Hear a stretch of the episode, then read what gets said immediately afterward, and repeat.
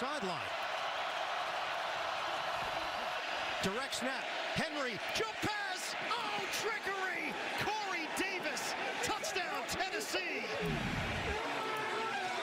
The razzle-dazzle for the Titans. Welcome to the second part of the Doubleheader Transatlantic Titans podcast. I'm just going to keep saying Doubleheader because it's fun. Doubleheader. And we do have a title now for this. We have to call it Doubleheader : something else. Or was it? Yeah. No, you've already made the name. Friends close, enemies closer. Yeah. That's, there you go. That could work.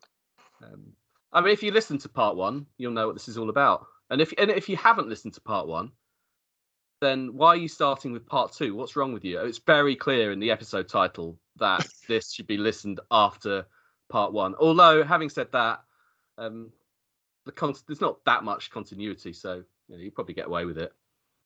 No, it's kind of the same theme, but still completely different content.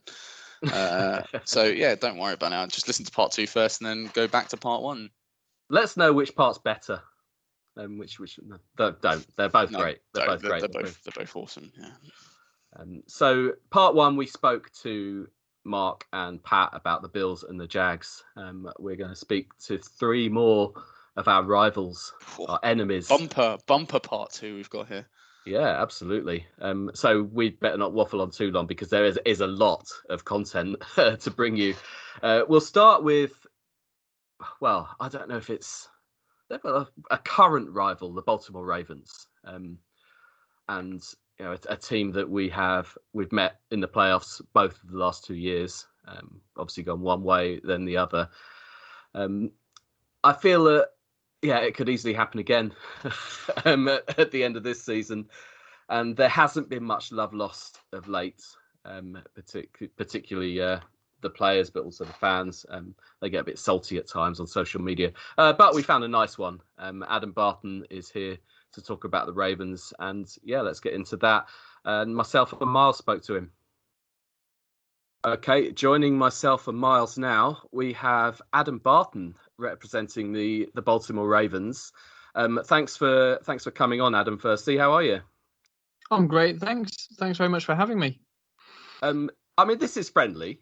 This is the off season. I'm not entirely sure that every Ravens fan interaction over the past 2 or 3 years has been friendly, but we're better people than that. Well, I say we, Miles, I'm not sure. You might want to go nuts here. It's entirely up to you. I'm coming in with a nice, easy, chilled mind. We're all friends here for now. We definitely are. The Ravens' history, I'll touch on to start with. Baltimore as a football city, obviously way back in the day, the Colts would have been there. Another fierce rival of ours, obviously. But they up sticks and left. So as far as current Ravens fans go, it's a bit of a complicated one because they must harbour some resentment to the Colts for leaving Baltimore. And then there's the thing with the Browns. So the Browns, if you're not familiar with the story and the chronology, up sticks and left Cleveland, moved to Baltimore and became the Ravens in, I think, 96. And then the Cleveland Browns reformed. So a very weird sort of process there. But, since then, the last 20, 25 years or so, the Browns and the Ravens have been in the same division. The Titans were there in the AFC Central. And then in 2002, the divisions got reorganized and the Titans were in the South. The Ravens and the Browns stayed in the North. The Colts joined us in the South. I hope you followed all that. It's a very roundabout way. Yeah, I'm certain I haven't explained that very well. But what I think I'm trying to say, we've got two teams here who have had, odd relocation going on in their history. So we have that in common. Not only do we sort of understand that as much as a UK fan can, but also understand why there are some strange feelings between some of these teams. So how do you feel about the history element? Obviously, the Titans have the Oilers history, but the Ravens don't have anything. You know, they don't have the Browns history or the Colts history. How does that sit with you? Yeah, it's a bit weird, really, having had two other teams linked to Baltimore, really, and obviously having the, as you said, the Baltimore Colts having had the Colts in Baltimore until the mid '80s, and then they left, and the history has stayed with Indianapolis, and then the Baltimore Ravens, as they are now, formed from the Cleveland Browns as they were, and the Cleveland Browns have then reformed and created a whole new team. So, and then the new Browns have the history of the old Browns, which is now the Ravens. I hope I wasn't too complicated in that. But, it's pretty similar to how I tried to do it. It's impossible. Exactly. Just to have neither of... I don't mind with the moving around of teams and realignment and everything that the history gets a bit messy. But for the Ravens to get neither of those histories linked to their franchise is a bit painful. Not that I particularly want to be linked to the Colts either, but but yes, it is a bit stinging that the Ravens really only have a 25 year history, and compared to to other teams. But it's just one of those things, really, isn't it? Yeah, I mean, I guess when the Texans were created, it could have happened. I mean, they weren't allowed to. The Titans didn't let them. But if they sort of rebooted the Houston Oilers, I'm guessing the same thing would have happened to us. It's a really strange dynamic, isn't it? That doesn't get replicated in sport in this country. But yeah, it's bonkers, really, when you look at it like that. Yeah, it's one of those things, and I guess someone has to lose out down the line. I completely understand not having the Browns history, but to not have the Colts history is a bit annoying. Well, yeah, your own's not too bad. You're making history, so... there you go. Yeah. There's the other way to look at it. Absolutely. How did you become a Ravens fan? What was it about the team that pulled you in, or was it just where you lived, or something entirely random? I actually have quite an odd, I guess, British Ravens fan origin.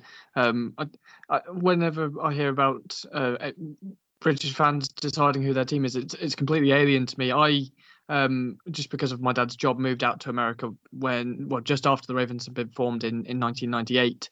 I was five at the time, so it's not like I was straight into Baltimore football, but I remember watching, like, obviously going around to a friend's house and there was a big party on our street for the Super Bowl it would have been January 2001. So I've had an affinity with them, but I didn't really get into American football properly until about 2008, sort of time, 2007, 2008, when I was just when it was a bit more available. Certainly, just as I was growing up a bit more, and obviously the 6:00 kickoffs on Sunday night. So a very brief period in 2000 and obviously the Super Bowl victory. But in terms of proper fandom, I went back to my roots of living there. And I did live in New Jersey for a bit, but predominantly it was in Baltimore. So that's why I chose the Ravens.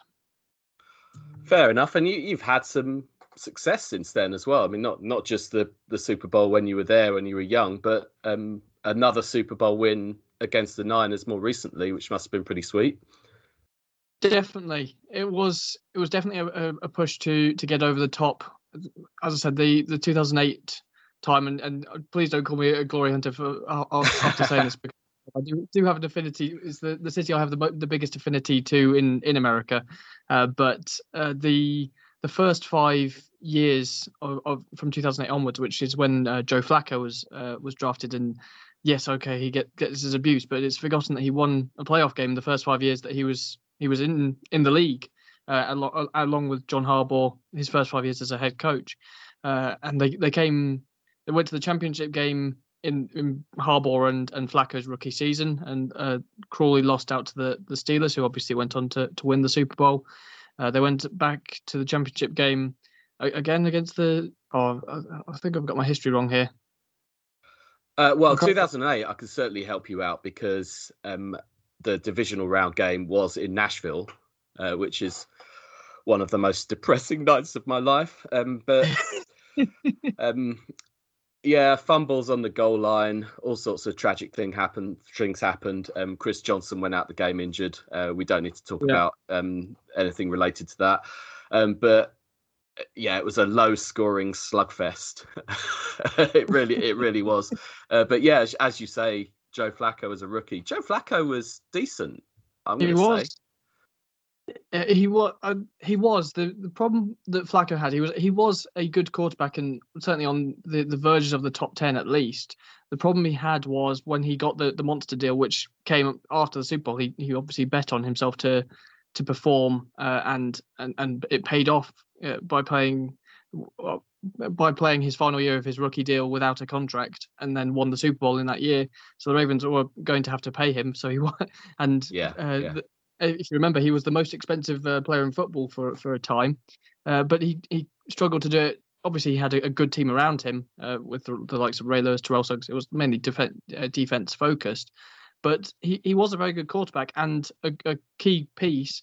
He just, once he had signed his first proper contract, his not first deal after being a rookie or after his rookie deal, the performance, I think it did drop a bit personally, but also it just wasn't, he wasn't as valuable to the team, as valuable as the contract was. But he's not the only quarterback that's ever happened to, but it was one of the more high profile cases of that, I think. It's a weird situation, I think, particularly since the CBA changed, I think 10 years ago, where the rookies didn't get paid in quite the same way as they used to. So it meant that they're far more valuable to teams than veterans. So, yeah, I mean, if Joe Flacco wins the Super Bowl in the fifth year of his contract, I think, you've got to be pretty heartless not to pay the guy, or pretty ruthless. You know, how's that going to go down with the fan base? And yeah, some players will play up to that, but yeah, I guess he didn't quite do that. But you're going to get that contract if you get your team and your city a ring, aren't you? And yeah, as you rightly say, there are plenty of other rookies who've gone that way. Yeah, absolutely. And yeah, you can't have.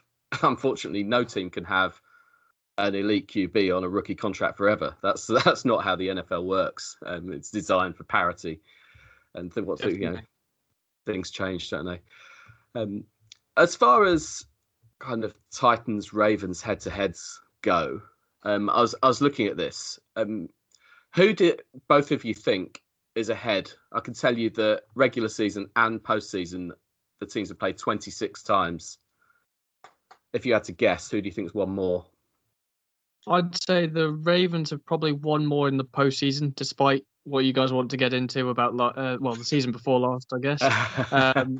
But postseason, probably because the Titans were a younger team. Obviously, the teams that came in the 90s got quite a sweetheart deal as expansion teams, but the Titans probably edge it, particularly playing each other twice a year in those first years in the AFC Central.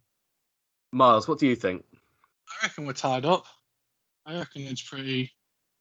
Yeah, I think you've both done well there. It's 13 apiece, and Adam, you're right as well.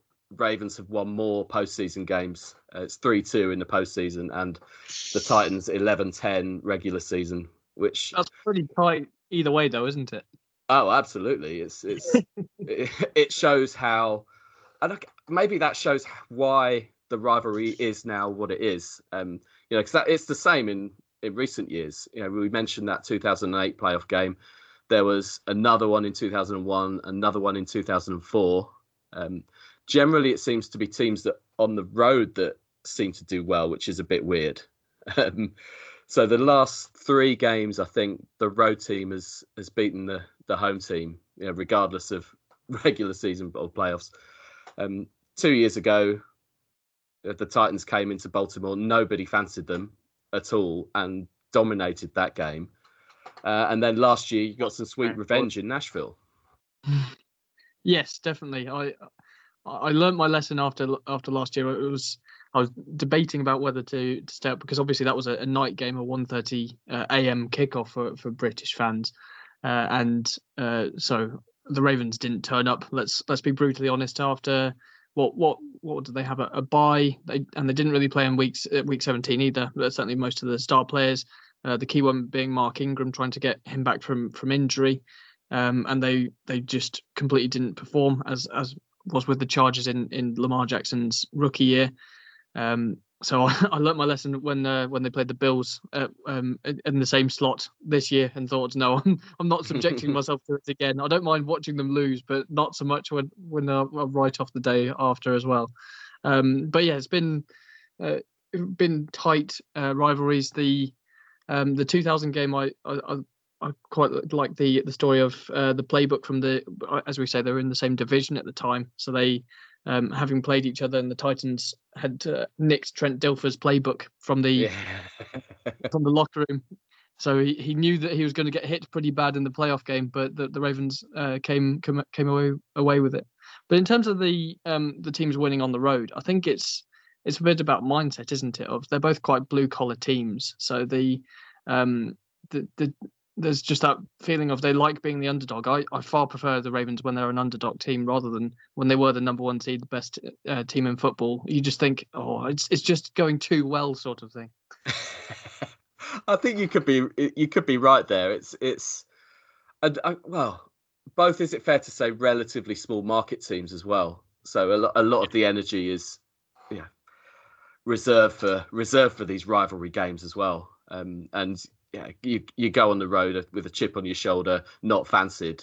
You're probably more up for it. It's a weird dynamic. Definitely.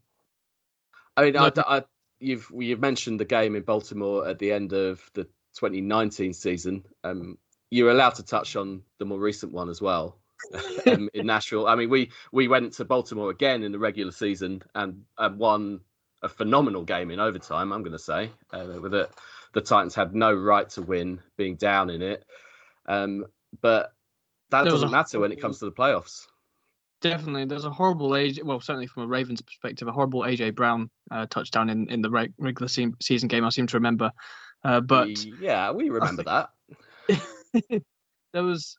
The Ravens couldn't allow...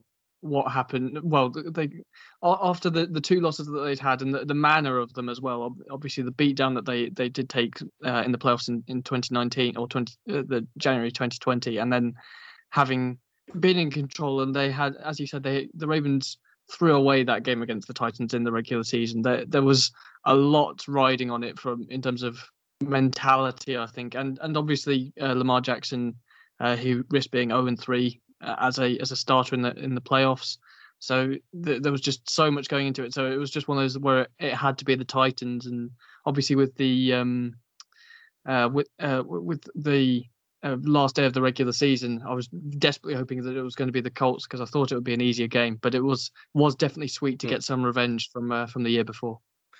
Yeah, you could tell the players turned up and then some. I mean, the key play in that game was the one that Lamar took off. I mean, we can whinge about punting it when we shouldn't have punted it and stuff like that, as Miles and the rest of the guys on the podcast have done. But the key play has to, just for momentum, is the one where Lamar took off, and you could tell immediately that nobody's getting near him. I mean, how having a guy like that who can do that is. Do you feel that kind of gives you an unfair advantage? I mean, well, let's talk about Lamar, full stop. As a player, has he become too reliant on that, or is that just still something that he has that other quarterbacks don't? I think he has something a bit beyond that. A lot of the quarterbacks that are coming into the league at the moment are quite athletic and offer that level as well. He's certainly been used to it. Certainly in his rookie season, I think he was ready to run at the first possible opportunity. He is developing into more of a pocket passer, but with the threat of I can go at any time. But certainly once they get him under the big contract, as we're similar to what we're talking about with Flacco, there's no way that they're going to be having as many designed runs as they have had going forward. He's definitely improving as a passer. and I think he is underrated in that. But that's by no means saying that he's perfect in the pocket. It's a shame with obviously the news that's come out today. Sorry to date your podcast or the recording, but in terms of him being him going into self isolation with COVID. But well, it's better that than 2 months' time, I guess. Yeah. But if anyone could benefit from that regular season, because obviously he didn't have a pre-season last off season either, despite having come off an MVP season. But just in terms of developing himself to be more of a mature passer, I guess, shall we say, it would have been beneficial. But it's one of those things. And as you said, I'd rather he gets it now and is less likely to miss time in the season, in the regular season. Yeah, it could be a slow burner. But I was thinking about the fact they've just got two new wide receivers and you're trying to build chemistry with new receivers, but you're spending the time sat at home isolating, which how much of an impact that'll have on Lamar's start to the season, building up with Watkins and obviously the guy that they've drafted. I'll be actually interested to see how Lamar plays this year, because you can see by the way they drafted and by letting certain players go that they are looking to try and keep the ball in his hands a little bit more. But can you see it being a significant change from how it's been the past couple of years with, obviously, a lot of the design plays are for keepers for him? Can you see him actually handing off a lot more to, like, Gus Edwards and I forgot the other running back that you had, but he was the main one I remember. J.K. Dobbins.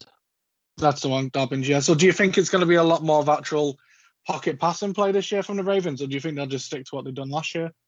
I think it'll be... If you watch Lamar's snaps from 2019 onwards, in terms of what he does with the ball, it's just going to be a gradual curve of the run to pass. Him running the ball is going to gradually decrease and potentially have a fall off at one point or another.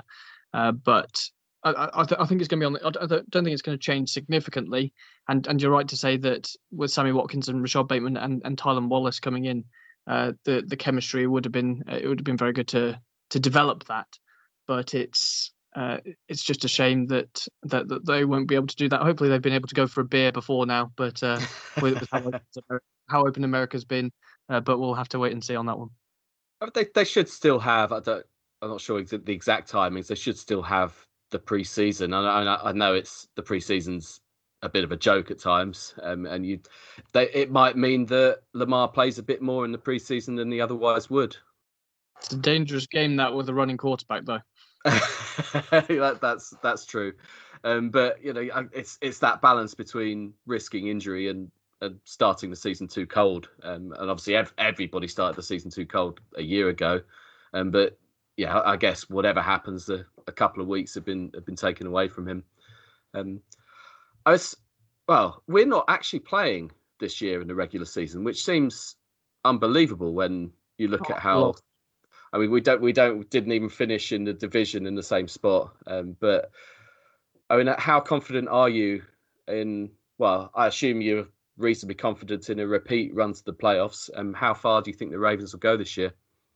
I'm reasonably confident. I mean, the reason that we're not playing each other is because the Steelers fluked their way to 11-0 last season, didn't they? And yes. But because obviously that put us in second in the division. We, as it happens, we've been for our podcast at 99 Yards. We've been doing division previews by basically picking a team of the division and talking around that. And by complete chance, we're doing the AFC North this week. So I was putting my team together this afternoon, and it is maybe it's my bias, but I feel it is quite Ravens heavy. That it's either certainly Ravens and Browns are the two lead standouts. I'm pretty confident of them being one of the seven best teams in the division. Don't get me started on there being an extra playoff spot, but I think they should. I'm with you on this completely. Although it did make the end of the regular season quite exciting with that seventh seed, but I think they're good enough to be in that team. The front seven and particularly the defensive line is on its last legs. I feel there's a lot of experience, which is obviously good, but I don't know if it's. I think after this year they're really going to have to look at Calais Campbell and Pernell McPhee, Derek Wolfe, Justin Ellis, to name a few. But there is youth behind that in obviously Patrick Queen and Malik Harrison. So there's the opportunity to develop. I'm really excited to see what Rashad Bateman did. I did not expect him to fall to us in the draft, and hopefully he's that a physical receiver that, as we were saying with Lamar developing, he's not the most accurate passer, but so to have a receiver that really opens the catch radius up would be beneficial. And Mark Andrews is obviously just a real go-to guy in the Ravens offense and someone you can rely on. But an underrated name who did miss a significant amount of time last season was Nick Boyle. So hopefully he can come back fit and healthy because he's really big in the run block game. So between the two tight ends, I think obviously it depends what happens with injury. The Ravens were particularly, even aside from the COVID spike that they had in the team last year, they were particularly affected by injuries. And Ronnie Stanley, another one who went down and missed significant time. So hopefully, having had the injury bug last season, they can look a bit better this season. And are we going to meet again in the playoffs? I mean, it wouldn't be right if we didn't, would it? It's bound to happen at some point. I don't know what level it is, and I don't know if I'll be invited back on the podcast if it's at the last possible stage. But as I said, it's bound to happen. You'll be definitely more than welcome back on the podcast anytime. Before you go, you mentioned 99 Yards. Let our listeners know where they can hear that, where they can find all your stuff.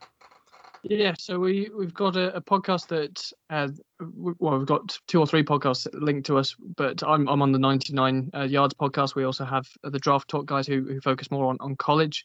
It's all the great work of Liz Bandari, but several writers contributing to the website, covering all things NFL and CFL as well as college, as I said. I will also wish you all the best for the regular season, as we're not going to meet. I'm not sure necessarily every Titans fan will join me in doing that, but I'm going to be polite. We're all friends here. Much appreciated, Adam. All the best for the season, and hopefully we can chat in the playoffs. Looking forward to it, and looking forward to chatting in the playoffs. There we go. I like the parallel with the Ravens and the history, although they've kind of been a bit screwed, haven't they? We have all the Oilers stuff, and despite the Texans' best efforts, and they just have their own history, which isn't bad, to be fair. Yeah, to be honest with you, I think there's going to be some Titans fans that have no association with the Oilers and wouldn't care less if we didn't have that history, whereas there's obviously other Titans fans who have followed the team all the way through. So, yeah, but it's... I don't know. I think I said in part one, I think this rivalry is one that's going to be boiling up, and a lot of people will start thinking of the Ravens as our probably biggest rival when it comes to the hatred that we will feel towards them. And I think that will only grow over time the more we meet them, especially in the postseason. Yeah, I think you could be right there. Let's speak to a rival that we're less likely to meet in the postseason. I think it's fair to say this year anyway. We've never met them in the postseason. Are we talking to the Jags again? No, the Texans this time. It's equally true.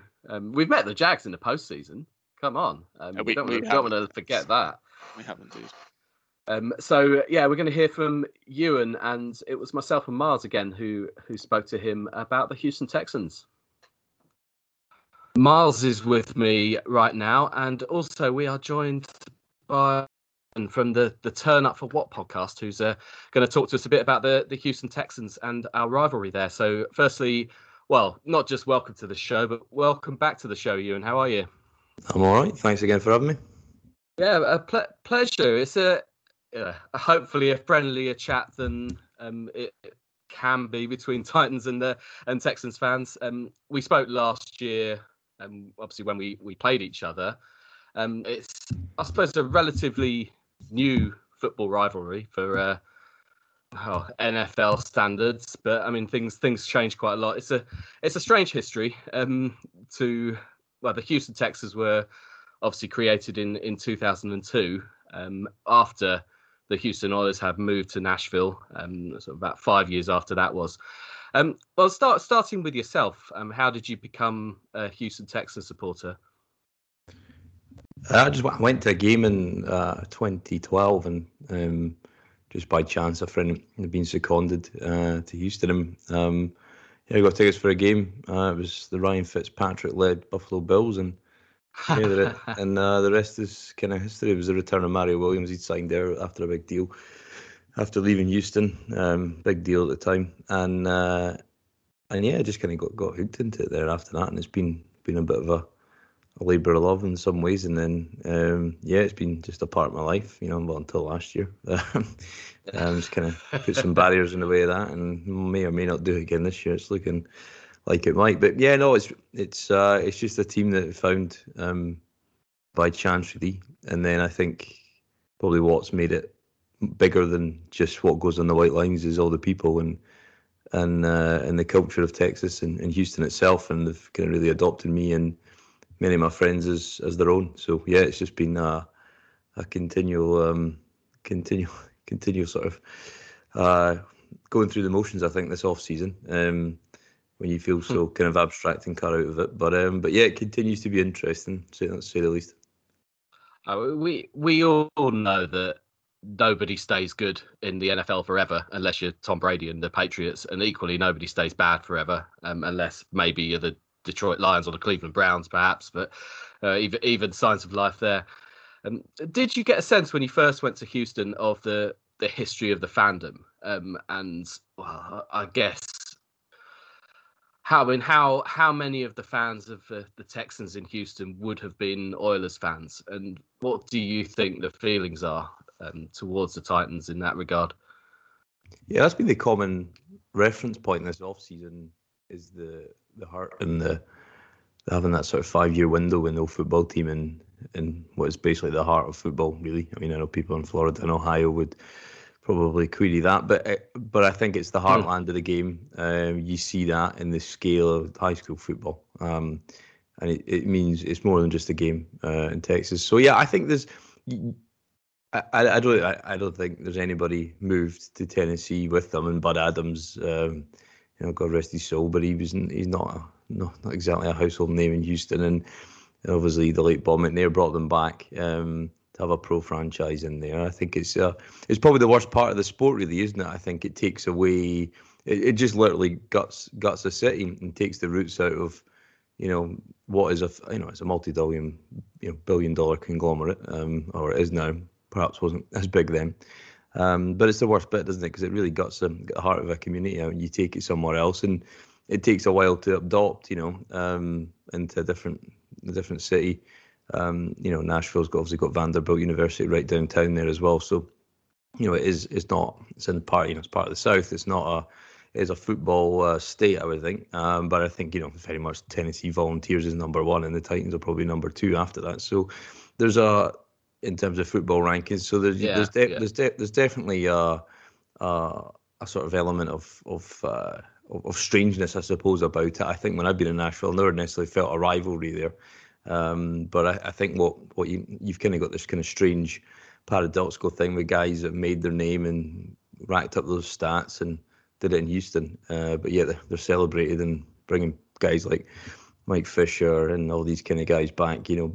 The Lovey Blue Oilers kind of moved there, and they were never quite the same after that. And I know they've changed the name, they've rebranded and all that kind of stuff. But yeah, it probably highlights what, for me, is the worst bit about the sport in terms of that, you know, that lack of human element, I suppose, and the dollars and cents gets in there. You know, the people of St. Louis would tell you the same, and San Diego likewise. So yeah, it's a strange dynamic, but I don't think it necessarily leads to much rivalry.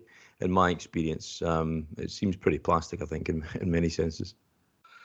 It's really hard, as a, you know, we're fans in the UK. We don't really have a like for like situation. You know, say football, soccer over here, or other sports. I mean, nothing's ever really happened like this. Especially Milton Keynes Dodds would be probably the best one, isn't it? Wimbledon. Yeah. Yeah, I guess so. And there would be a rivalry with the new AFC Wimbledon team, and that's probably quite bitter, which is really strange when you think that one team used to be where the other is. But I guess the longer time goes, the fewer fans are around that were there back in the Oilers days, and things, I don't know about get forgotten, but brushed under the carpet a bit more. It comes to a head when you see JJ Watt in an old Oilers jersey walking into a game, and obviously people will be divided. Do you have any strong feelings on that, as you know, claiming the history, or is this just something that isn't that important to you and you just look back over the 20 years since the Texans have existed? Yeah, it's before my time, so I didn't live it. I think if I did live it, it seems a bit surreal to celebrate something that's, you know, nothing to do with the current day. And that's not because the times have changed. That's just because it wasn't simply there. It was a fallout with the Astrodome, and they wanted to build a new stadium, and they didn't get a chance to do that. The company that owned the Astrodome were part of the city, and they made them stay at their lease for an extra year. So there was a sort of stay of execution, I think. If you didn't have that, it probably wouldn't have been as kind of ill-feeling and bitter, I suppose, as it maybe is today. But yeah, you basically watch the team, you know, bleed out in front of the whole city after being so close in a number of years. You know, the playoff loss in Buffalo when Frank Reich stepped in there as quarterback. You know, you've got so many, you know, getting beat by the Steelers in consecutive years in the AFC Championship. So it was a team kind of, you know, not that dissimilar to the current collapse, but a team that was so close. And meant a lot to the people. And I mean, it was old school football where the players, you know, were out drinking, smoking and coming in, didn't get paid anywhere near what they did now. And yeah, you're right. There probably is a lot of people that aren't as necessarily bound by the two in similar ways. But there's definitely a kind of strange element of that, I think, because, I mean, you know, Bruce Matthews was a Hall of Fame tackle in Houston, not in Tennessee, you know, and it's... And the team's changed the name, and I think when they changed the name, I personally think the history should have died with them. But you know, I think the Trunk or Adams Trunk family are very vocal that, you know, that they'll keep the history for whatever reason, the transplanted history, and it'll stay that way. And I don't think that'll ever change. I think if it was going to, it probably would have done by now. But yeah, it's a strange facet, and it probably just shows you that, you know, this, you know, and I've said this a lot of this off-season, particularly with the troubles with our current ownership or second-generation ownership, which I think clubs will find difficulties in. You know, you see that in Denver as well, complete mess of a situation when it changes hands over the people that actually have the nous and the money, and then the next generation who kind of handed it. So there's quite a big dynamic shift change, I think, there for a lot of clubs, and we're going through that now. But yeah, I think it'll always be what happened in Houston, and if people want to lay claim to it, then fine. I don't think it really means anything, because everybody knows that was there or witnessed it, that it was part of another site's history, not the one that moved for financial reasons. And I think, you know, sport, albeit this league, is the epitome of, you know, the financial pinnacle of a sporting occasion. But you know, ultimately it was something that happened somewhere else, and it's just part of the structure of ownership. You got 32 billionaire owners that wouldn't piss on you and fire if you were a fan. You know, they just want it all put on. So unfortunately, that's the bitter reality of it. I feel like fighting for it sometimes, because I'm probably a weird case of a fan who didn't need to move with the team because they were thousands of miles away anyway. But I did. So you know, I was an Oilers fan. Miles, how do you feel? Is it something you care about as a Titans fan? Because we certainly don't all agree with each other. Well, yeah, we definitely don't agree with each other on a lot of things. I mean, for me, I sort of supported the NFL and the Titans as a whole after it all happened. So for me, it's having to go back and learn the history of the actual with the Oilers and the Texans to actually understand that rivalry.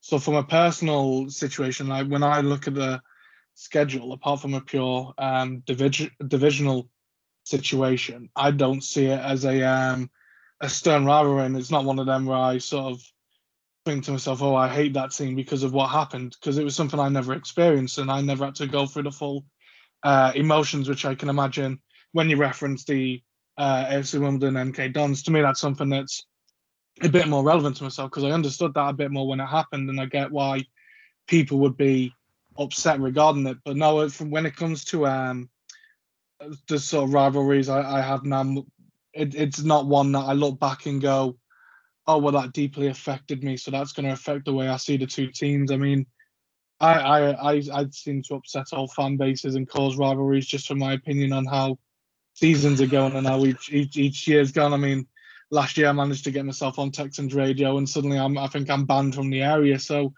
no, to me it's one of them. I understand where people, their alliances will lie with, it was in Houston, I'm going to continue to support Houston. And then you can see juggling for people saying why they've decided to then move to the Titans instead. It's one of them where I think, because I didn't experience it, it's never going to be one of them situations where I think, I hate the Texans. I mean, granted, I'm really happy of how things are going for them at the moment, because it makes things a lot better for us, because we've had, a strong... I think in the past few years, there's been a bit of a shift change, but before then, we've had a good 10 years of Texans really having our number on the field. So it's quite nice to actually notice a bit of a change. Just looking at their head-to-head, I mean, the Titans lead the series, that's the wrong word, but it's 21-17 in history of the contest, which obviously started in 2002. Never met in the playoffs, partly because of being in the same division, 19th. Well, yeah, it was possibly. It's been... I mean, to start with, the Titans had the better of them. I think, certainly in recent years, since Deshaun Watson was drafted by the Texans, even before that as well. I mean, we've had some lean years in that time, certainly. But it's become very much we're division rivals, so we're playing each other twice a year. So the games mean that much more. I don't feel like sitting here today and saying, well, the Texans seem to be struggling a bit with what Bill O'Brien's left them and so on. This isn't necessarily the moment to do that, because things change very quickly in the NFL, and you can look very silly very quickly. Recent games, it's been nip and tuck, hasn't it? I mean, we seem to quite often play in that Week 17 game, or what's now going to be Week 18 game. No team makes it easy for the other if a playoff berth is up for grabs. That said, though, the Texans in recent years, I think it's fair to say, in the last, 10 years or so, they've been better in that Watson era. It's probably not the case at the moment, as you say. Ewan, how do you see it now, or in recent years, and also now, where things are with your team? Yeah, like you referenced there, I think every team, just by the architecture of the current CBA, your life cycle's about 4 to 5 years. In terms of you hit on a rookie class, then you hit on another one, then you sort of elongate that a bit. You're right. I think obviously there was the early years as an expansion franchise. That's easy money for the opposing teams in a sense, and then the kind of thing sort of over that middle stretch, you kind of saw stuff even out a bit, and then. And then the last couple of years, obviously last year, sweep by the Titans, 2 very close games, obviously unsuccessful. They really were. Yeah. It's not fair to say that the Titans dominated either. Far from it, and the results, either of those games could very easily gone the other way. The game in Nashville was, I'd argue, decided by the overtime coin toss, and then you have a. In Houston with plenty on the line for the Titans anyway. It just shows you how these games matter regardless. Yeah, we had the failed 2-point conversion, which was obviously a bit ill-fated. I think they wanted to try and kill it just because they couldn't defend the run all last season, and then it was even worse with Derek Henry's kind of rambush, just running style, I suppose. I think it's just I think you've seen You saw last year, and even and then a terrible call in terms of the defensive formation. Lets them get a field goal at the last minute of Week 17, when we probably should have won that game as well if it had been a bit more clinical. So, we weren't a good team last year. I think Watson covered up a lot of stuff, and he can he did that in 19, and then in 20 it just kind of got a little bit too much for him to kind of cover up some of the the front office decisions that were made elsewhere that kind of weakened the team systematically to a point where we were just functionally not good in the trenches on the defensive side of the ball, which just allowed us to not be in contention in games. And, you know, Tennessee's whole game is, you know, based around a kind of really reasonably simple, you know, zone running scheme that they do really well. And, you know, you saw that even when you got David Quisenberry playing left tackle towards the end of the year, you know, the system of Arthur Smith and his play calling, you know, was second to none, and that's what got him the job in Atlanta. So, yeah, I'm interested to see where that'll how that'll change, because you had the brain drain almost by Dean Pease leaving, and then you've got kind of a similar thing on the other side of the ball. You know, so I think it'll be,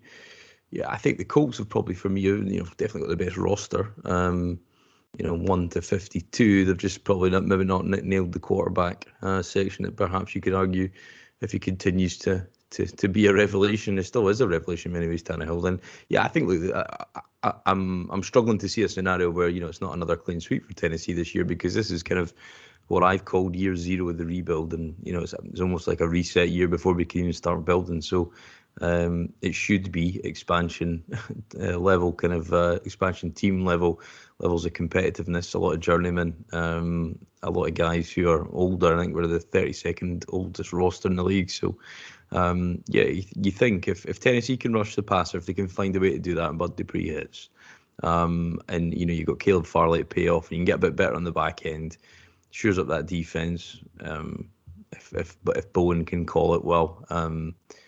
But I think Shane Bowen is a good advert for the degeneration of the strain of a national football coach can put on a man, because he looks well beyond his years, doesn't he? So, so yeah, I think, yeah, there's a lot of ifs, buts, and maybes, I think, for Tennessee. But yeah, look, I can't really see many ways in a Deshaun Watson-less era. You know, and there's obviously kind of flashback in the news in the last couple of days of people reporting to training camp. But yeah, I would think, you know, Tennessee will have their number again this year, just by having a far better roster. And obviously, you got Julio Jones in there, and to the mix as well. So you're going to struggle to play cover two against an offense that runs the ball really well. So, you know, it looks quite potent. A potent kind of a combination with two big bodies on the outside, yeah, and a big runner. So yeah, look, I think they're shaping up well on the offensive side of the ball. I think the big question is, and for Mike Vrabel, is just, can he put a defensive squad together with John Robinson that's actually going to be competitive? Because I think that's been the biggest weakness of Tennessee, isn't it? Just the defense kind of let them down. You saw that in the playoffs, and you know, you've got all the makings of a spine there. You know, right up from Jeff Simmons and you know, Byard, Vaccaro, and all these kind of guys. So, you know, there's a lot of strength to that roster, but they're just going to have to find a way to rush the passer and be better on pass defense, because you saw, you know, I know we led the league in passing yards last year, but, you know, I think, you know, probably some of our best performances were against Tennessee's pass defense, because they just, you know, they didn't have the rush up front or the coverage ability in behind to neutralize people. So yeah, I think it's a big question mark for them, but yeah, I think it's going to be them in Indianapolis for the division. And I think the biggest question is for probably Tennessee's, and probably not even somebody on their own squad, but is Carson Wentz applicable? Can he get back even to functional? And if he can, then, you know, the Colts are in with a good chance here. Imagine the Colts with Deshaun Watson.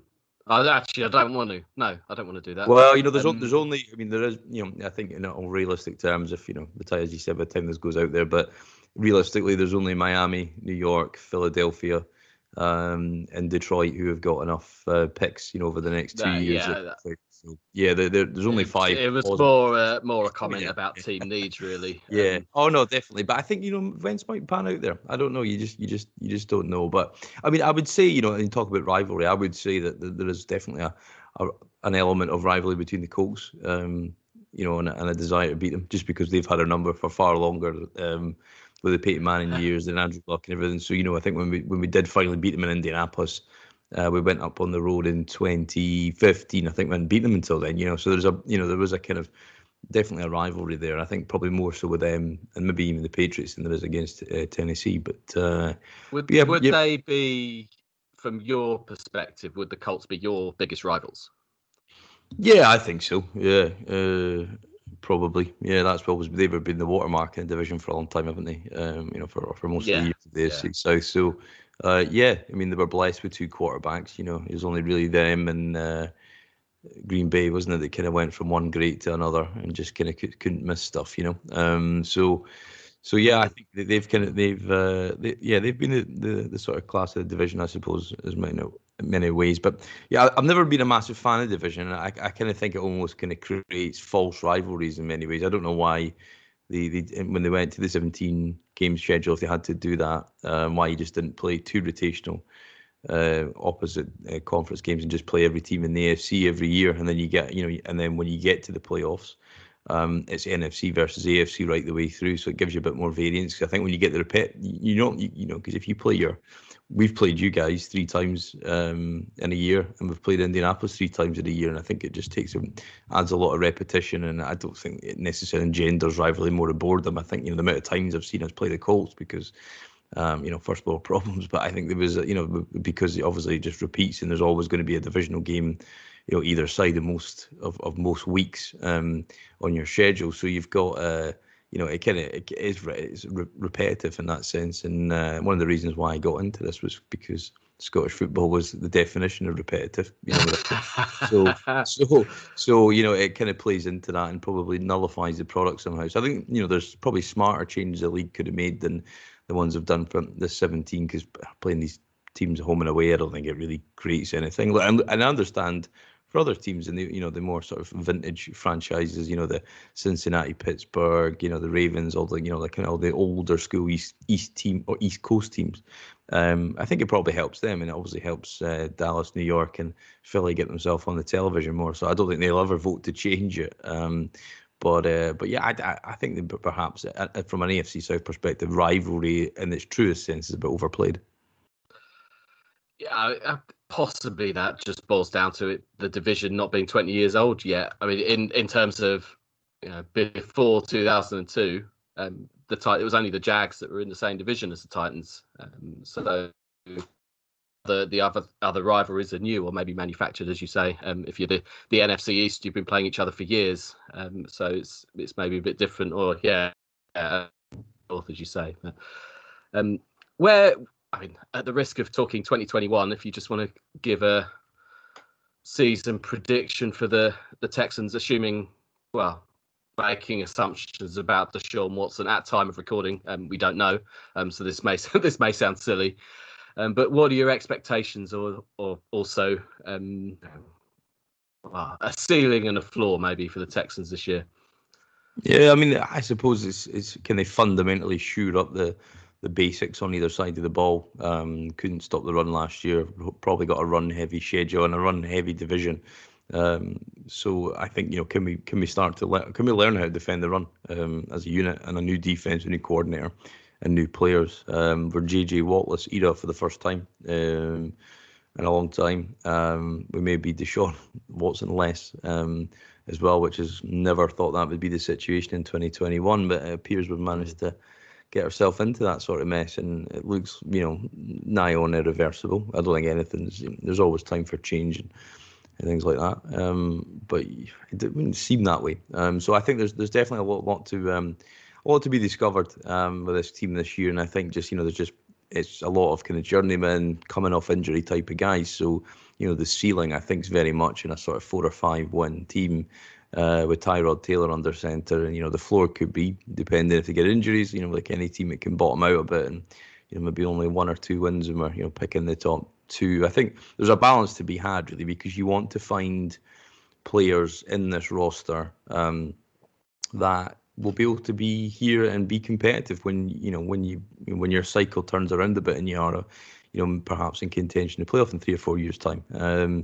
But for right now, I think there's a sort of element of, do you want to be last and get the first overall pick? But bar a few, we've had a lot of overdrafted guys in the last couple of years, one-year wonders at the college level.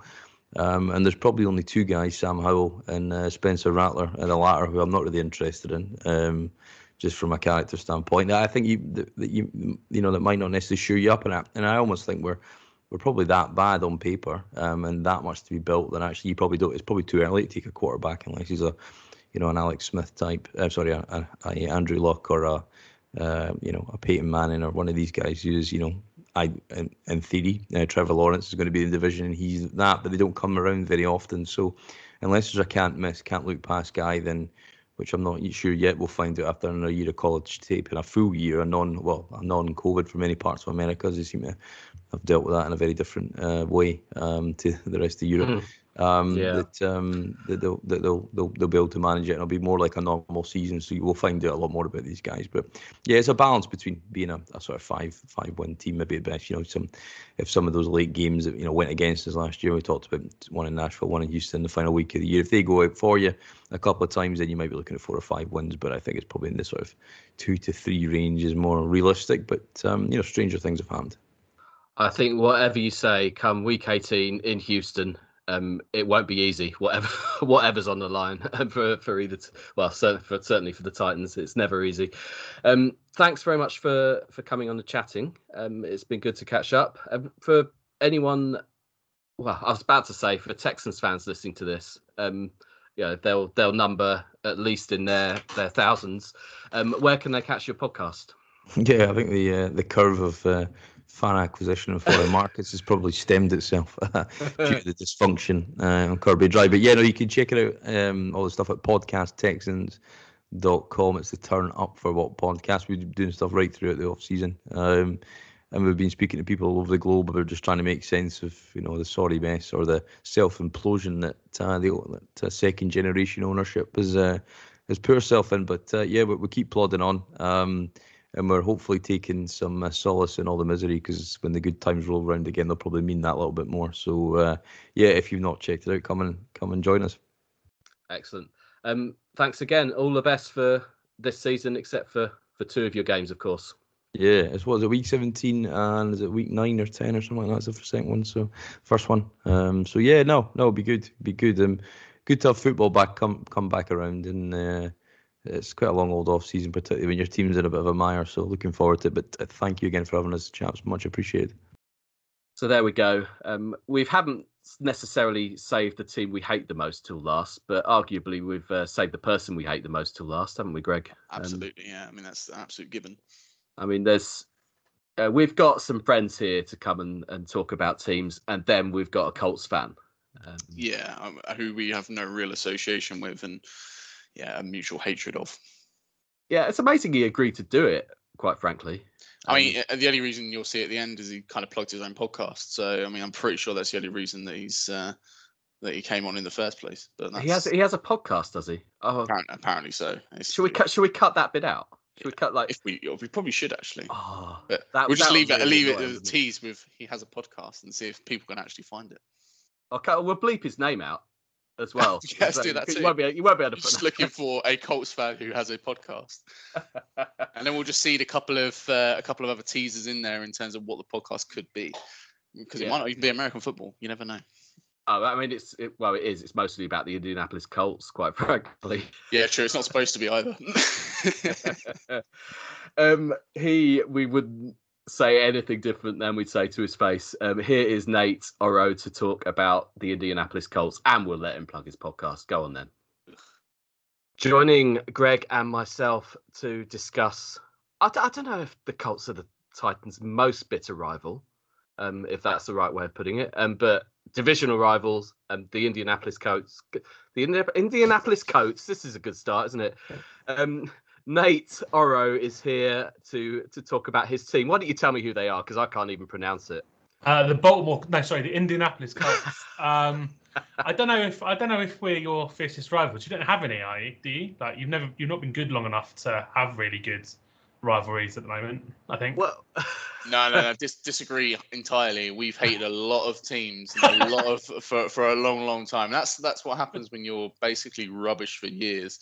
You just end up hating everyone. They may not know who we are on the flip side. We hate them. Does anyone care about the Titans? Yeah. Does anyone other than the Titans? Does anyone care? No, I'll be kinder. I care about the Titans. You're a definite rival now. Houston definitely care about us. They're still bitter about the fact they still think that they're the Oilers, so they definitely care. Yeah, but that's just a small team mentality, isn't it? Like, they care about they just got their backs up. They care about absolutely everyone they come into contact with.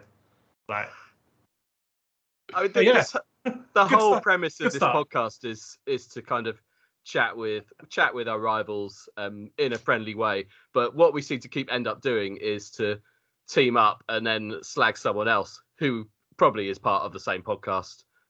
I mean, the Texans. We can flip it and go for someone else if you like. Yeah, who aren't we talking? I mean, the Cowboys. Oh, the Cowboys. Well, we all hate the Pats, right? I mean, yeah, but I mean that's a given because everyone who isn't a Pat hates the Pats. True, that's very true. I mean, other than Pat Jackson, there are no good Pats in the world, and that's debatable. But wow. No, that's the first person ever who's made a negative comment towards Pat Jackson. No, have you seen Borough Chat? That's definitely not the first person to make a negative comment about him. I like Pat. I'm joking. I like Pat. His team are proper dodgy, but I like Pat. He's cool. The Steelers definitely hasn't gone weird. We need to go at the Steelers because they are proper scum, aren't they? Yeah, everything about them, the organisation, the fans, just. I mean, no one's going to like them until Big Ben's gone, really, are they? Because and even then, really, like nothing to like about that organisation other than it got blown up on Batman. We have to be careful about how we talk about certain people on this podcast, I think, because we could definitely get in some serious trouble for calling certain people certain things that I'm definitely not going to mention. We're getting very close there. We're not going to go there.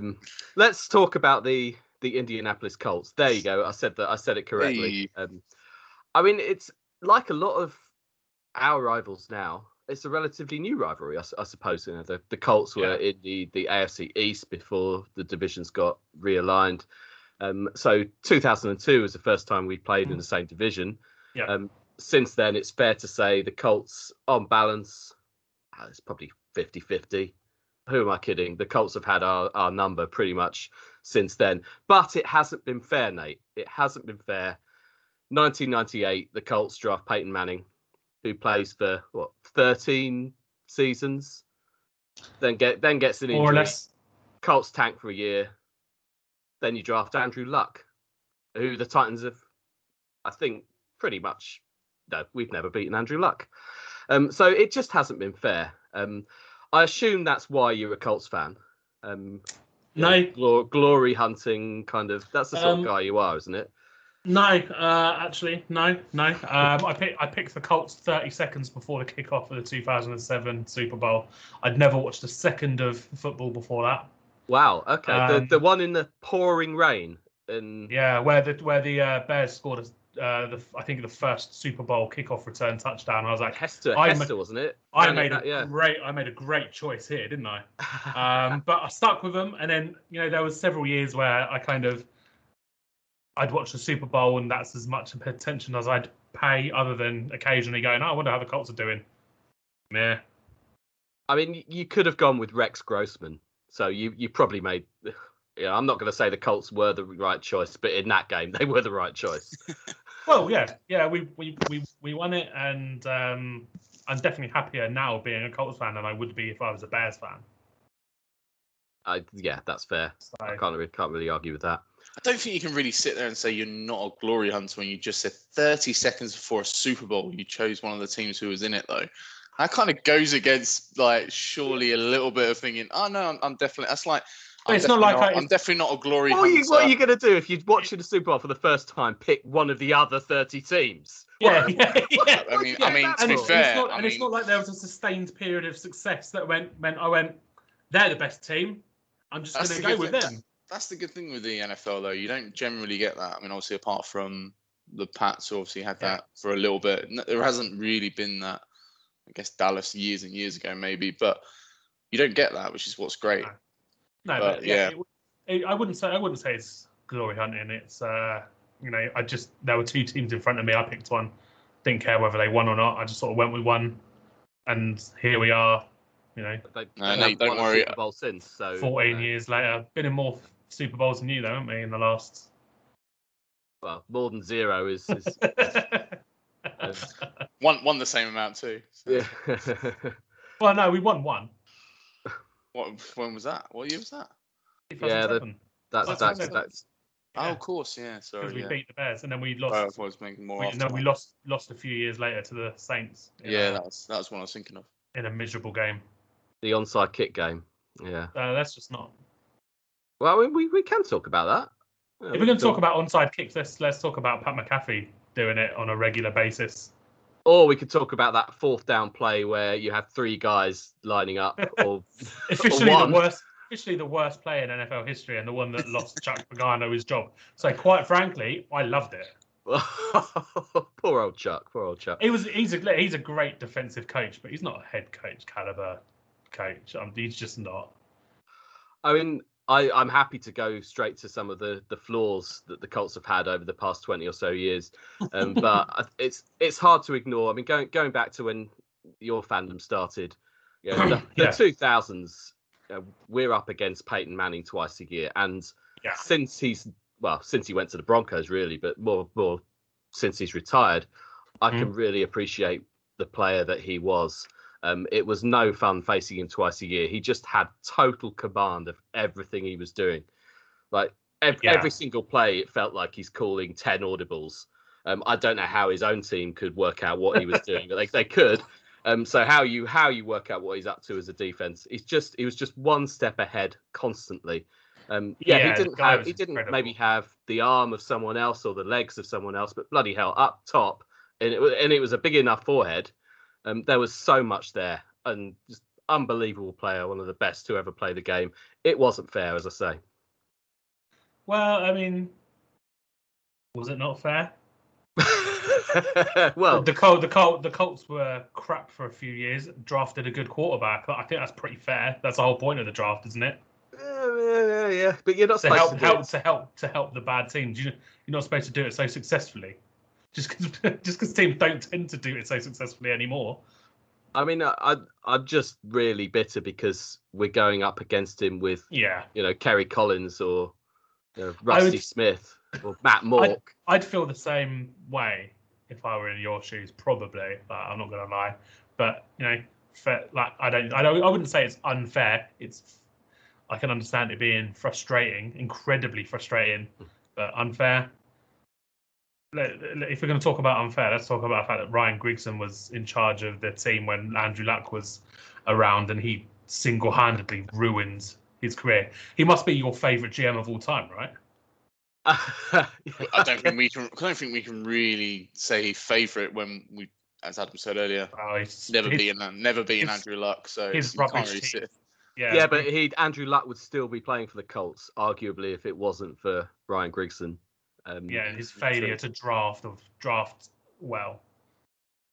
Remember that glorious year, 2011, between Manning and Luck, where the Colts were awful. We still lost to them. Wasn't it like 5 years in a row that we lost to the Colts from about 2011 onwards, though, or something like that? 2011, you won on the 30th of October, 2011. Not that I'm counting. And then you didn't win again until the 16th of October, 2017. Okay, so not far. Quite a run, isn't it? Yeah, I mean that is just, considering we're playing you twice a year. Yeah. Is in 2011 it was three times that year. Of course. Huh? Of course. What? That makes no. Well, three times. Yeah. Or the end of the 2010 season. Yeah, one of them was the January prior, so it doesn't really count, but I'm just going to throw it in there because why not, Yeah, okay. I mean, we could spend all night doing the maths on how many times you've beaten us, but yeah, it's a few. 35 times to 17. There we go. Should we use this audio, Greg? I don't even know what we're doing here, to be honest. I mean, this really seemed like a nice and good idea when we first originally thought, hey, let's get a Colts fan on, we'll have a bit of a laugh and blah, blah, blah. No, I'm now depressed. Sorry, let's move away from the fact that the Colts have had your number. Let's talk about more recent times. But I mean, to be fair, even then, it's still... It's pretty 50-50. Still, yeah, exactly. I mean, that's because we normally then end up with a punter who decides to punt it out at our own 20-yard line. But that's conversation for another driver, time. You mean? Yeah, absolutely. But we won't talk about him. Bringing it closer to the present, it has been more even. yeah, in the last few years, and that makes it, well, obviously it's more fun. Rivalries are meant to be fun. It's, you know, if we didn't love to all hate each other as teams, and, you know, we didn't, you know, enjoy getting one up over the other, then it wouldn't be any fun following the sport, would it? So this is part of why we all love it. Yeah. And when the Colts and the Titans are both competitive, which we have been on occasion. I could think of, you know, when the Titans made the playoffs, sort of 07, 08, when Vince Young and the great defense back then, and well, going back to, you know, the Eddie George game, he ran all over the Colts, and, you know, back in those sort of that era with McNair and George, you know, it was Jeff Fisher, phenomenal defenses, and, you know, that was a good rivalry at those times. It was newer, obviously, but now I think we've got that again. You know, two really strong teams. I mean, 2021, I think most people are of the opinion that both our teams should be making the playoffs, and possibly further. And this is how it should be. This should be enjoyable. You know, I'd be surprised if we didn't win one each again this year. Yeah, I've got a split in the games again, and I kind of like that it's that way. I think when rivalries become one-sided, it kind of kills the rivalry. At least, you know, the team that is in the ascendancy, right? Like, kind of kills it. It's like, well, you know, you're not our rivals anymore because there's no challenge here. And certainly for that run of games, that run of time when the Colts were winning games at a canter for the majority, you kind of relish it because it's like, it's an easy win. But they weren't often very fun to watch. There were a couple of close games in there, but they weren't often that fun to watch. I much prefer to watch an edgy, back and forth scrap of a game than a blowout every single time, because it just gets dull. It gets dull when you know, like watching the Jaguars most of the time. It's just boring. Well, maybe not this year. They're probably a bit more optimistic. Could be the Texans this year. Yeah, probably. That could be them. But I do feel maybe you've had it better than us over the years. But even when the Titans are strong favourites against the divisional rival, I'm never quite that relaxed about it. Whether it's the Jags, the Texans, whoever it is, it's just there's always that extra edge.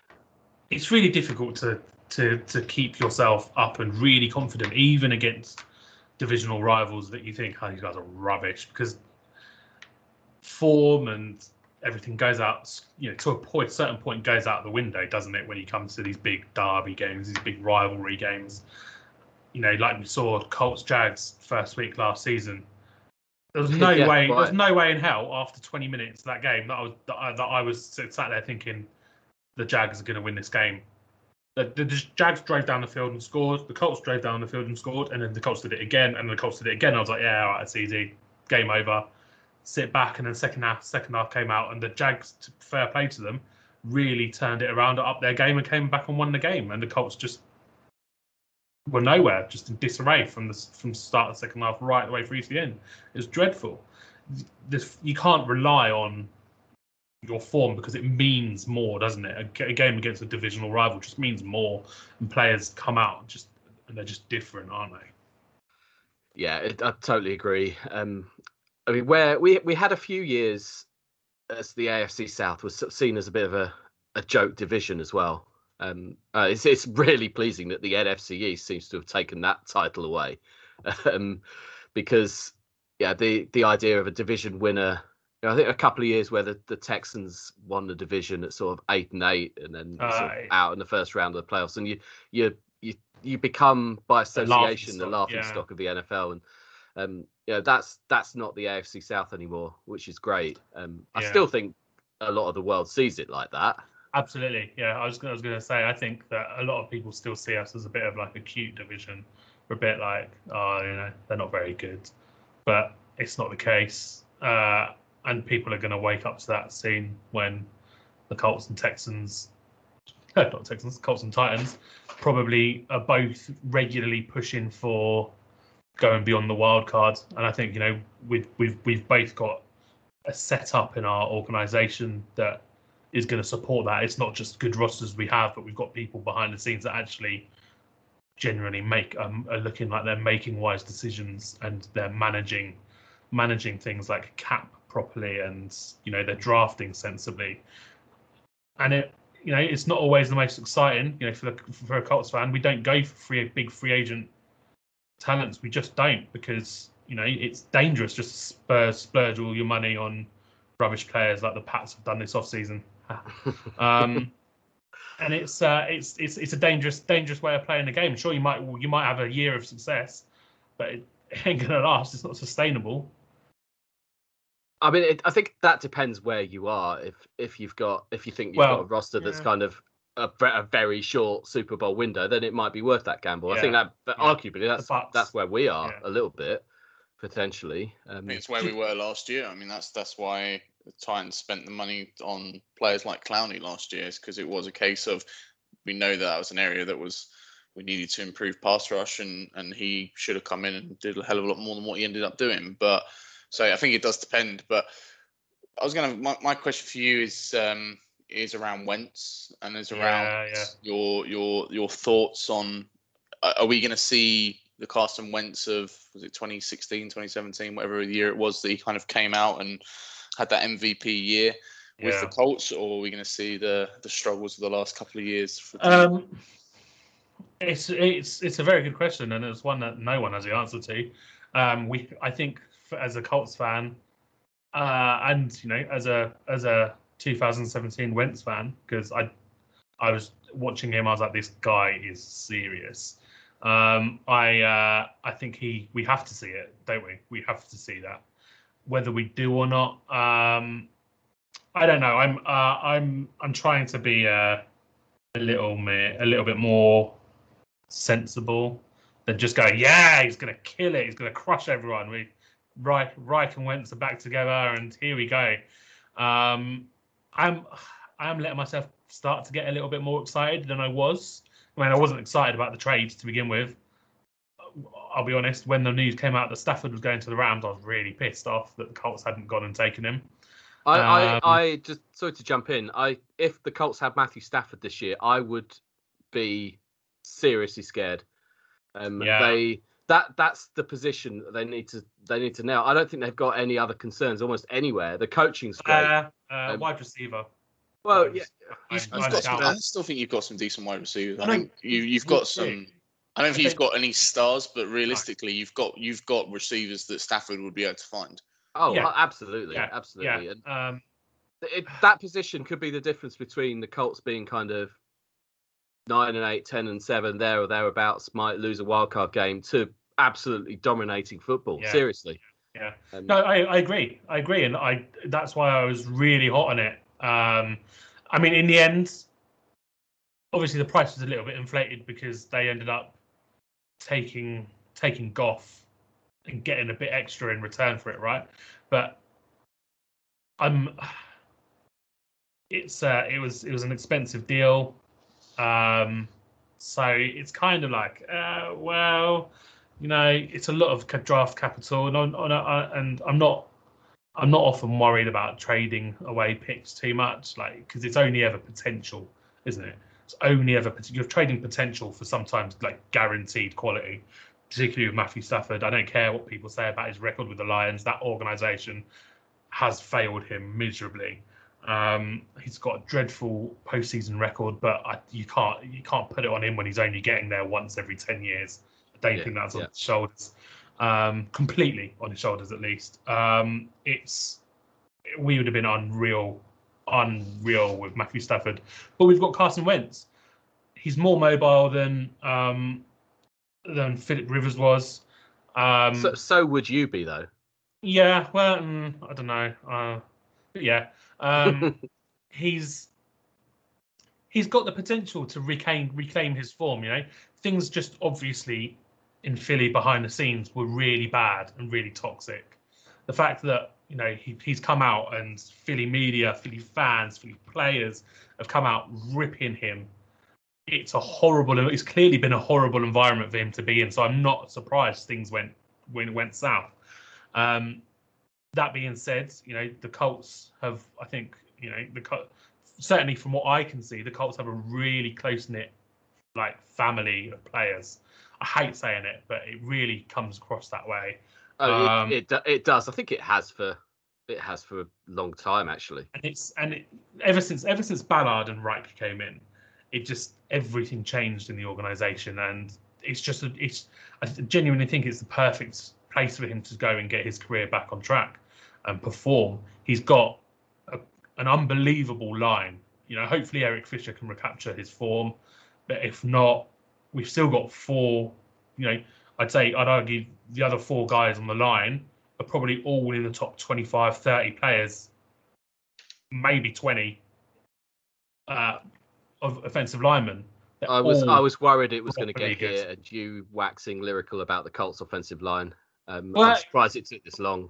But why wouldn't I? Because it's unreal. Well, because it's one of the most boring things that anybody could possibly talk about. But look, we're talking about giving Carson Wentz the opportunity to recapture his form, and that's what you got to do. You got to protect him, and boy is he protected. It's the opposite of the Grigson effect, isn't it? It is. Look, you can't blame me for being excited about a good offensive line when I had to sit there watching him draft players like Henry Anderson. It just doesn't, you know, and just rubbish for years. Rubbish. Don't forget the Trent Richardson trade. I mean, we can't forget that. I'm not going to forget. Yeah, a 2014 first-round pick for Trent Richardson, who last year was it? Last year? No, the year before. Led the All-American Football League or whatever that thing was called in rushing touchdowns. Just a fun little stack about Trent Richardson, who no one cares about and probably no one even knows who he is. Just thought I'd drop it in. That's decent. Who was second? Don't worry. No, but they were six behind when the league folded. So he was really going guns. Just on Carson Wentz, and I think I think the Colts is the only team that I think he could have gone to that I genuinely thought made sense. I think he could, if he had gone, let's just say for argument's sake, someone like the Rams or anywhere like that's got that kind of big media focus on them. He probably would have. I just can't see it working out. I think with the Colts, he's got himself actually into a team that, with respect, and because we're in the same boat, you don't get a lot of national media. You don't get big market. Exactly, and you don't get. You know, he's gonna, as you say, he's got the offensive line in front of him now that should protect him a lot better than the Eagles certainly did do for the last 3 years or so. I think there is potential we could see that Carson Wentz from 2017 again, and if we do. I mean, I'm not going to be happy about it from a Titans perspective, but from his perspective, I think it would be great to see. Just hopefully he won't do it in the two games we play against you. But outside of that, I think one thing with the Colts that certainly in the last 3 or 4 years has been a sturdy defense that you guys have that is more often than not pretty solid. And that's something that, you know, we've lost in more recent times. And I think if you kind of merge these two teams together almost and take our offense, your defense, you'd probably have a very much a Super Bowl contender. Not to say we're not Super Bowl contenders in our outrights, really, but... The Titans offense and Colts defense would be something to behold. Absolutely. It really would. Do you not agree with your defense is at that level? Or we've got some unbelievable players on that defense, and last year was a big step up. I've always got concerns about our defense. I have for the last decade, and they're still not completely gone. Like you can, I can name several like stars, but it's the backup crew that are a little bit concerning from time to time. I don't think there's a team in the league that can honestly say the backups. No, maybe not. But the Colts have been like Rock Yassin is one that stands out as being really targetable. He's very like he was like an All-American college wrestler, right? So he's very handsy still, and he needs to lose it because he costs us yards every game, every single game. He cost us that game against the Bills with a stupid penalty. Just at the end of the first half, like they'd got to fourth down, they failed to convert. The ball was back in our hands. We were 3 points up. We had a minute or so left to go and maybe, you know, stretch the lead. You know, you could, a minute on the clock, you've got time to drive down and take a field goal, possibly go for the full score, right? Instead, he blows it. I think it was holding. No, it wasn't holding. No, it would have been pass interference. Just a stupid penalty. Like, there's no need for the penalty at all. It's gone. They go and score, and we did well to kind of stay in touch with them and keep coming back. They score, we score, they score, we score, and there was 3 points in it at the end. You know, I don't think anyone thought the Colts were going to be as close to the Bills as we were. We could have won that game. Really could have won that game. I'd like to say I can't relate to that kind of thing, but. I mean, I do look at players like that on the Colts and think that the setup you've got, the coaching staff you've got, those players will either improve or they'll be out the door. It's an organisation I would trust to get those things right. Yeah, so we saw it with Danico Autry. Very good. Well played. I really like Autry, actually. He can be a little bit culpable sometimes with his decision making, and he does give away some silly penalties at times, but generally speaking he is actually quite, I mean, he's probably an upgrade for you coming into this season, and not to put down what you had last season at all. I just think he's a really good player, and I would have liked Greg would have been an upgrade on Vic Beasley. Yeah, absolutely. Yeah. I would have liked if we'd have kept him around, but I don't think it's that much of a problem for us that he's gone. I really like Kwity Paye coming in. It's a long time since I've seen the Colts make a first round pick that was actually really good. So I was excited about that one. After last year's first round pick for the Titans, I think we were relieved to have someone who seems to be a genuinely nice, normal human being. So Taylor Barr is still on the roster at time of recording, so that's that's a plus. Yeah, absolutely. Yeah, no, we no. I think. Yeah, I think going back to you saying that, you know, the Colts defense and the Titans offense, I think we would have it would be an unbelievably formidable roster. I think if you only took Quentin Nelson and chucked him in there, you've got a Super Bowl team there for sure. Yeah, well, luckily or unluckily, depending on which way you look at it, we're not allowed to do that. So we'll keep battling it out. Yeah, I wouldn't want to. No, it would be a bit weird. There's the Pro Bowl for that sort of nonsense. Oh, don't get me started on that bullshit.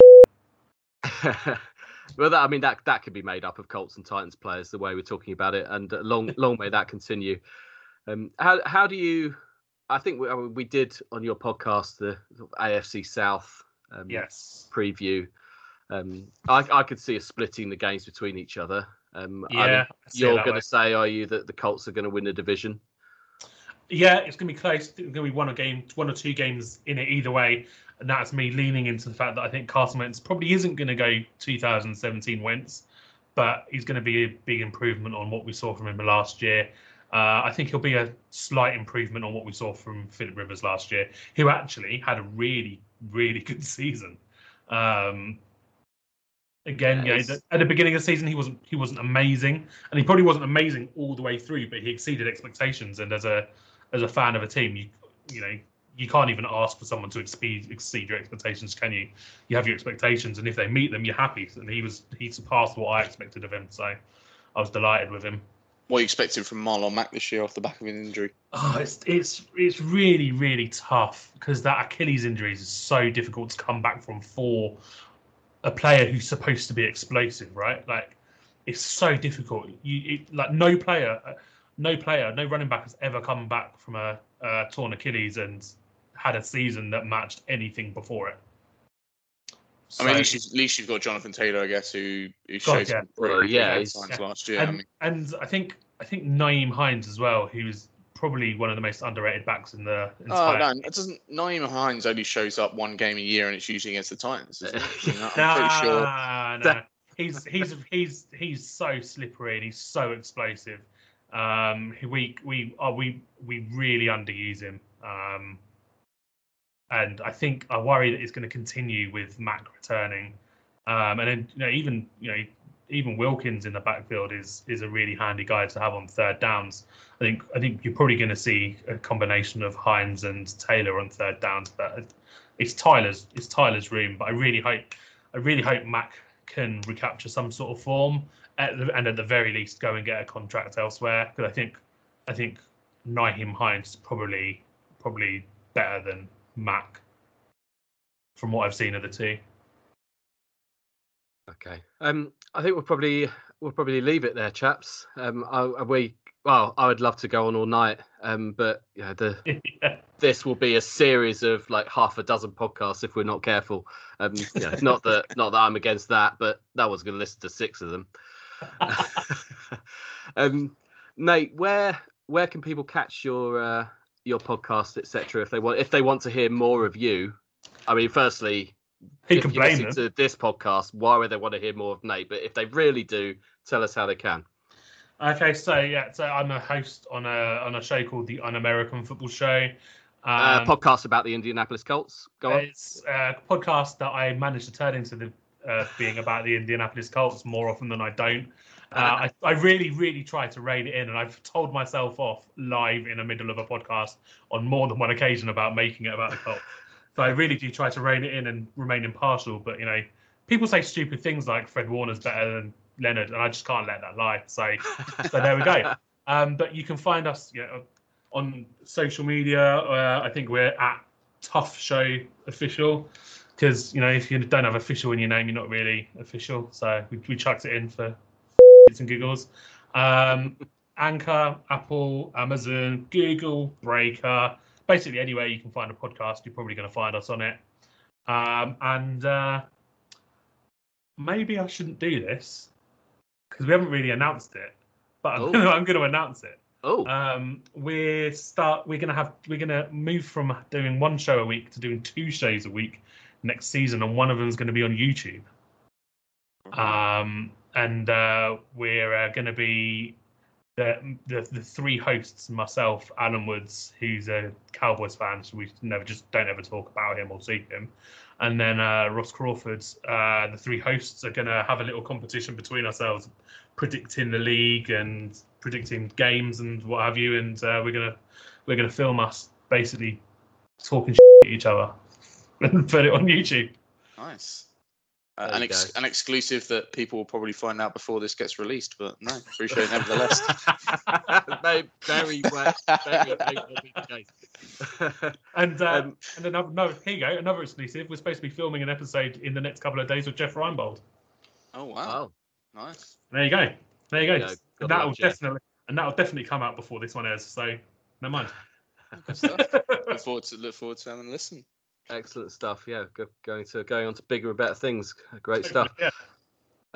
Thanks for coming on and chatting about the best division in football, the AFC South. Absolutely. Yeah. Thanks for having me, guys. It's been a pleasure. There we go. That's definitely enough from him. Definitely enough about the Indianapolis Colts, and probably enough about football in general. I don't really understand why this is not the first time he's been on our podcast as well. I don't really understand why we keep bringing him back. We don't know any other Colts fans, though. True. I think he might be the only one. That would explain a lot. It's not a very well-supported team in this country. I mean, that's a bit rich coming from Titans fans, I guess. But I think we have a podcast that is pretty much for us and us only, isn't it? And maybe a few people from Nashville who decide to dip in every so often. Yeah, a lot of people do seem to listen to us. How they find us, I don't know. And to be fair, we're growing in this country as well. I mean, we've met a few different fans over the last few years or so, pre-COVID times, when we met some very good Titans fans from the UK. So yeah, we are seemingly growing. Probably not to the levels of some teams, but no, I'd argue bigger than the levels of the Colts. Weirdly. Yeah, I don't know. I think you'll probably see a lot of people like Nate, who on the beginning of 2007 Super Bowl, as he just told us, decided, I'm going to pick a team who's in the Super Bowl. But you probably have a few more like that, I guess, and people who were maybe picking football up during Peyton Manning days or even the Andrew Luck days, because I think they were still relatively fashionable then as well. So, yeah, it probably is more. They just don't like... I don't ever see them anywhere being vocal on Twitter or anything like that. So... Maybe because they haven't had a lot to shout about, but there you go. If you're a Colts fan or you know a Colts fan who's better than Nate, put them in touch. So we'll chat to him in future if we need to instead. I mean, even if you're not a Colts fan but better than Nate, get in touch. We'll probably let you on. Absolutely. Right, let's end this. I'll bring you something non-Titans related to end part two. It's been a while since we've had one from you, so I'm looking forward to this one. It's a mostly positive one, and it's Breaking Bad. Do you remember Breaking Bad? I do, yeah. You probably watched it at the time when it was out. I did not, and I still haven't. Oh, you still haven't seen it? Oh, right. You literally got the worst guest on with you here for this. Well, that kind of leads me to my point in a way. I have watched Breaking Bad in its entirety for the first time in the last 2 or 3 months. I, for no particular reason, started watching it. I'd never seen it. And I'd recommend for anybody who hasn't seen it to do exactly the same. I mean, what you won't get spoilers because nobody's talking about it on Twitter, 7 or 8 years or 10 years later, however old it is now. Just watch it because it's one of the best series ever made. It's been fantastic. I mean, that is genuinely... That's a big, big statement. Best series ever made. I said one of the best. That's neither here or there. A little bit short of that. Slightly related to that, I've then started watching, and I'm only a couple of episodes in, to Better Call Saul, which is like a prequel. Some of the characters are the same. And tragically hearing today that Bob Odenkirk is in hospital. I don't know if you've heard this. So the star of both shows, he collapsed on set filming the latest series of Better Call Saul. So hopefully he'll pull through and he'll be okay. That sounds. Filming in New Mexico in July, I imagine, is pretty brutal. So whatever's caused that, hopefully he can. Hopefully it's nothing serious. Yeah, absolutely. So best wishes to him. But yeah, if you've never seen Breaking Bad, like you, Greg, get yourself into it. I'm going to have to try and watch it now because it's high praise indeed. I'm also a little bit disappointed that it wasn't a rant about the 100, but that's... I'd forgotten about it. I'd forgotten about the 100. You can have a second one for free if you want. No, I don't think I don't think anybody wants to hear that. The thing is, this is a perfect opportunity to do it because me and you are both in exact agreement around our feelings around the 100. So it would literally be the most one-sided view. We wouldn't even have anyone being like, I disagree. I think it actually is a nice format of cricket and I think it's good for the game. And I think no one's going to say that. We're basically just going to both sit here hammering it for the next 10 minutes. So maybe we'll save that for another podcast. The day it launched, which was about a week ago, I put a well-articulated thread on Twitter about it, so search that. I wouldn't bother, but you could search that out if you like. And I haven't watched the ball of it since, but the problem is I don't want to get into any of the detail. No one wants to hear that, as I say, but the issue now is so many people seem to be watching it and enjoying it. I'm just going to get shamed into having a look. And I've been very much kind of haven't really been watching it, but there's been a couple of times I've been flicking through, and I'll be honest, I think it was the first game. I think it was at Oval Invincibles or whatever they're called, playing in the first game. And what really annoys me about it is that, so as you know, but probably no one else will know, and no one really cares, is that I'm a Surrey fan. I've been for years.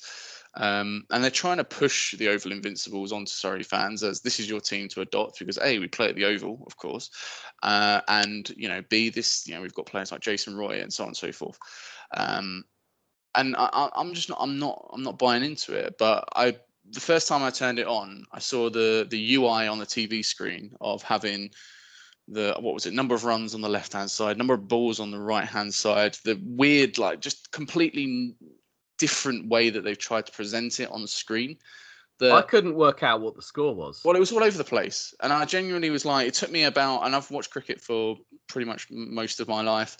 It took me a while to realise, okay, hold on, what the hell is going on here? And it's what annoys me is they're trying to get young people into the game. Now, I don't mind them starting new formats. I'm not a big fan of obviously the whole franchise thing, which is ironic as a NFL fan, and not only NFL, but NHL and many other sports as well that have the franchise. But it doesn't work for me because, you know, they should have just put the money of the marketing into that, into the county game, which, you know, has been, you know, the Blast is still brilliant. Like T20 Blast is genuinely still absolutely brilliant.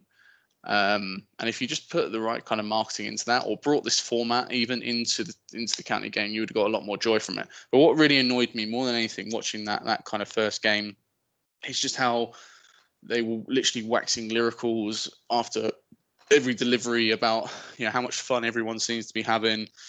Just everything around it just kind of stunk as like, You could have given the commentators a script to say, right, make sure you talk about how brilliant this is. Even if the game is a complete deadbeat, talk still about how amazing it is. There's so many kids in there. Well, there's so many kids in there because it costs a fiver to get in. So it's a cheap. It's essentially George a cheap from George DeBell from Quick Info. I don't know if you know of him. He wrote an article and he likened the like all the commentary and all the like the media stuff. He compared it to Kim Jong Un. That's brilliant. Yeah, it's also very true. Yeah, and yeah, it was perfect, really. But they just keep we're not going to see any empty seats or any turgid passages of play or anything like that. They're not going to get mentioned. No. But they just also they just keep wheeling out a load of like. I mean, they'll keep the Sky Sports, for example, and I'm sure they'll wheeled out, you know, Kevin Peterson, who somehow has got himself back from South Africa during a pandemic. Andrew Flintoff, who's more better known now for Top Gear than he is a cricketer anyway. You know, rolling these guys back out again to, just give a little bit more than Rob Key sitting there trying to get excited over probably a bacon roll that's just gone past him. But it's it's one of those things that's really annoyed me when I was watching it. And and also the best thing, or one of the best parts of it, is that the test series is starting next week, I think it's next week. Test series is starting next week, which means automatically there's a load of England internationals now who are leaving their 100 teams to go and play for England, which is brilliant because that, for me, takes a massive shine off of there's so many teams that are relying on the likes of Bairstow and Butler and Stokes who aren't going to be there. So, yeah, I'm hoping it fails miserably and eventually they might actually put some money into the county game because what they're trying to do now is kill the county game, which for everyone who... It could have used that amount of money, blimey. It would have done something very special. Especially for a team like yours, like Essex, teams like, you know, the smaller teams like Sussex, Derbyshire, all those smaller teams that realistically, you know, could have made some serious money and could have revitalised the game in this country. Instead, they decided to stick it into a load of franchises that has only really benefited the bigger teams that were already all right anyway. And it's just, if anything, the Royal London Cup that's going on right now is just full of second team players or, you know, basically whoever the hell they could find to play half the time, which is ridiculous. That's more than enough about the 100. Yeah, that's way more. I'm really sorry, listeners. If you've got this far, blimey. Fair play to you. Yeah, absolutely. But luckily, that's the end of it. So if they did tune off or turn it off at that point, then they haven't really missed any Titans chat. So there we go. I enjoyed that. I think it was good fun. We need to do more double headers. I think double headers seem to be the way forward. Took a lot of effort though. So yeah, it did take a lot. We can just do double headers week by week and just have one episode with, because we've got a lot of us on this podcast. We do one with three and then another with the other three, and we'll just do double headers every single week. Sounds a lot of work. Yeah, that's true. It's not really our scene. Struggle to do one a week. At this point, ironically, I'm going to promise that we'll get together soon and we'll kind of preview the season and bring things up to date a bit. Yeah, we're only 6 weeks away from the season beginning, which is crazy. Yeah. Doesn't feel anywhere near that. I think if we can get something done in that time, let's commit to that. We'll definitely be on probably during some point of the preseason to talk about how we're going to win the Super Bowl. Absolutely. How Shane Bowen's the best defensive coordinator in the league. Give it 12 months. We'll be there. It's fine. Cool. Right. Thanks, Greg. Thanks to everybody who took part, and Miles as well. Neil, Brian. Well, you didn't. You could have done, but you know, didn't bother showing up. Didn't. Nor Harry. Harry's busy, to be fair. Harry's business. Harry's the face of this podcast. That's what we've learned recently. Yeah, we have. That's better looking than any of the rest of us put together, quite comfortably. On that note, let's definitely get out of here. Hope you enjoyed it. Let us know what you think at Transatlantic TN, and obviously tighten up always. Tighten up.